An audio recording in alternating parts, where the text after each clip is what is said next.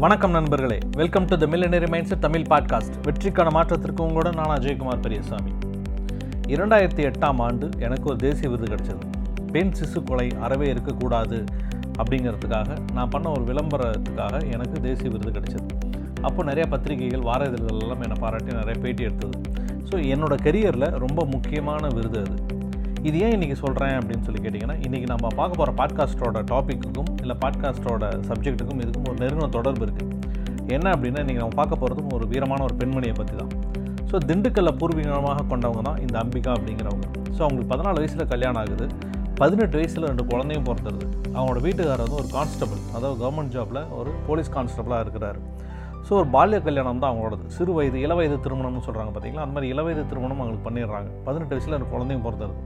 நீங்கள் யோசிச்சு பாருங்கள் ஸோ அந்த குழந்தைங்க வந்து ஒரு நாள் கேட்குறாங்க அவங்க அப்பா கிட்ட நீங்கள் வந்து ஜனவரி இருபத்தாறு அன்றைக்கி நீங்கள் பரேடு போகிறீங்களே அதை பார்க்குறதுக்கு நாங்களும் வரோம். எங்களுக்கு ரொம்ப இன்ட்ரெஸ்ட்டாக இருக்குன்னு சொல்கிறாங்க சரின்னு சொல்லிட்டு அந்த கான்ஸ்டபிளும் தன்னோட குடும்பத்தை கூப்பிட்டு அந்த பரேடுக்கு போகிறாரு அங்கே போனவொடனே அந்த அம்பிகாவுக்கு பயங்கரமான ஒரு ஆச்சரியம் காத்துட்ருக்கு என்ன அப்படின்னா தன்னோட கணவர் தன்னோட வயதில் குறைவானவர் இருக்கிறாங்க பார்த்தீங்களா குறைவான ஆஃபீஸர்ஸு அவங்களுக்குலாம் செல்யூட் பண்ணிட்டு போகிறாங்க இதை பார்த்து நான் அம்பிகா ஒன்றுமே புரியல என்னடா இவர் வயசானவர் நான் வயசு குறைஞ்சவங்களுக்கு சல்யூட் அடிச்சுட்டு போகிறாரு அப்படின்னு சொல்லி யோசிக்கிறாங்க. ஏன்னா அவங்களுக்கு அதை பற்றின ஒரு அவேர்னஸ் கூட கிடையாது. அதை பற்றின விழிப்புணர்வு கூட கிடையாது. ஸோ ஹையர் ஆஃபீஷியல்ஸ் எல்லாம் இருப்பாங்க அப்படின்னு.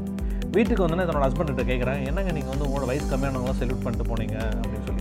அப்போ அவர் சொல்கிறாரு அவங்க ஐபிஎஸ் ஆஃபீஸர்ஸ்மா கிரேட் ஒன் ஆஃபீஸர்ஸு கண்டிப்பாக நம்மளும் சல்யூட் பண்ணி தான் ஆகணும் மரியாதை செஞ்சு தான் ஆகணும்னு சொல்கிறாங்க உடனே இவங்களுக்கு பயங்கரமான ஒரு யோசனை வருது. என்ன அப்படின்னா ஏங்க நானும் படித்து ஒரு ஐபிஎஸ் ஆஃபீஸர் ஆகிட்டுமா அப்படின்னு சொல்லி கேட்குறாங்க இவர் பயங்கரமாக சிரிக்கிறாரு. விளையாடுற நீ நீ எட்டாவது தான் பாஸ் பண்ணியிருக்கிற பத்தாவது கூட நீ பாஸ் பண்ணல.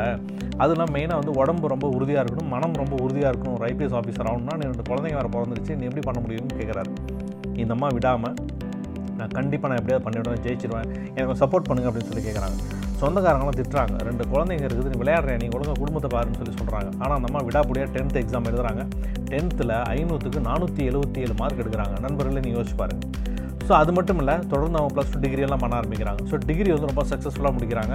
ஐபிஎஸ் ட்ரைனிங்காக திண்டுக்கல்லேருந்து கிளம்பி சென்னைக்கு போகிறாங்க ஸோ தன் கொண்ட கனவுகளில் தனக்கு ஒரு விஷயம் வேணுங்கிறத எவ்வளோ பிடிவாதமாக எவ்வளோ தீர்மானமாக இருக்கிறாங்கன்னு யோசிச்சு பாருங்கள் அங்கேருந்து தன்னோட குடும்பத்தை விட்டுட்டு சென்னைக்கு வராங்க. ஸோ சென்னைக்கு வந்து ஐபிஎஸ் ட்ரைனிங் அகாடமியில் சேர்ந்து ஐபிஎஸ் ட்ரைனிங் எடுக்க ஆரம்பிக்கிறாங்க. ஸோ ரொம்ப கடுமையான ட்ரைனிங் உங்களுக்கு நல்லா தெரியும் இல்லையா? ஐபிஎஸ் பாஸ் பண்ணணும்னா எவ்வளோ படிக்கணும்? ஸோ ஃபிசிக்கலாக எவ்வளோ ஸ்ட்ராங்காக இருக்கணும்னு நல்லாவே தெரியும். ஆனாலும் கொஞ்சம் கொஞ்சமாக கொஞ்சம் கொஞ்சமாக அவங்க எல்லா தடையும் தாண்டி வராங்க. ரொம்ப திடமாக ரெடி ஆகுறாங்க ஸோ மன ரீதியாகவும் உடல் ரீதியாகவும் ரொம்ப திடமாக ரொம்ப ஆரோக்கியமாக ரொம்ப ஸ்ட்ராங்காக ரெடி ஆகிட்டு இருக்கிறாங்க. ஸோ அதே மாதிரி அந்த ஐபிஎஸ்க்கான டேட் வருது. ஸோ மொதல் வருஷம் எழுதுகிறாங்க பண்ண முடியல. ஃபெயில் ஆகிடுறாங்க ஸோ ப்ரிலிமினரி எதுவும் பண்ணுறாங்க பட் பாஸ் பண்ண முடியல.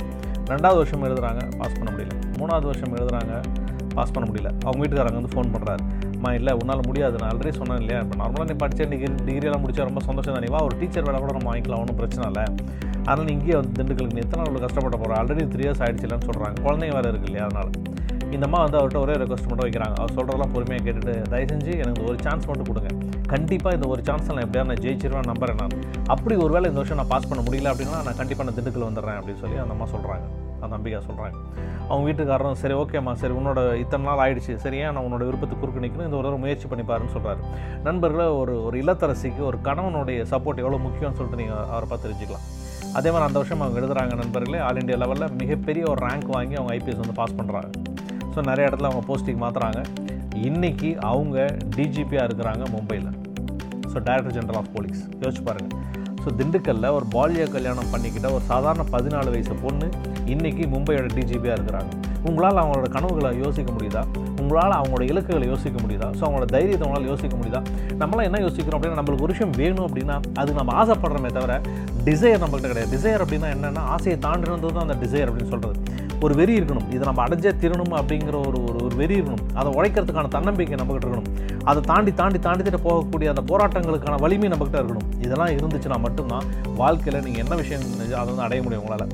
நீங்கள் வந்து என்ன ப்ரொஃபஷனல் நீங்கள் ஸ்ட்ராங்காக இருக்காலும் இருந்தால் இருக்கணும்னு யோசிச்சாலும் எந்த ப்ரொஃபஷனில் நான் ஸ்ட்ராங்காக ஜெயிக்கணும்னு யோசிச்சாலும் அந்த ப்ரொஃபஷனோட நாலேஜ் உங்களுக்கு இருக்கணும் அதுக்கான டெடிகேஷன் உங்கள்கிட்ட இருக்கணும் அதுக்கான நம்பிக்கை உங்கள்கிட்ட இருக்கணும். இருந்தது அப்படின்னா எவ்வளோ பெரிய உயரமாக இருந்தாலும் எவ்வளோ பெரிய தடைகளாக இருந்தாலும் ஈஸியாக உங்களால் தாண்டி உங்களோட இலக்குகளை போய் அடைஞ்சிட முடியும். அதுக்கு இந்த அம்பிகா நம்மளுக்கு மிகப்பெரிய ஒரு இன்ஸ்பிரேஷன் நண்பர்களே. நண்பர்களே உங்களுக்கு இந்த இன்ஸ்பிரேஷனல் ஸ்டோரி ரொம்ப பிடிச்சிருக்கும்னு நம்புகிறேன் மீண்டும் நாளைக்கால ஒரு நாள் எபிசோட் நான் உங்களை சந்திக்கிறேன்.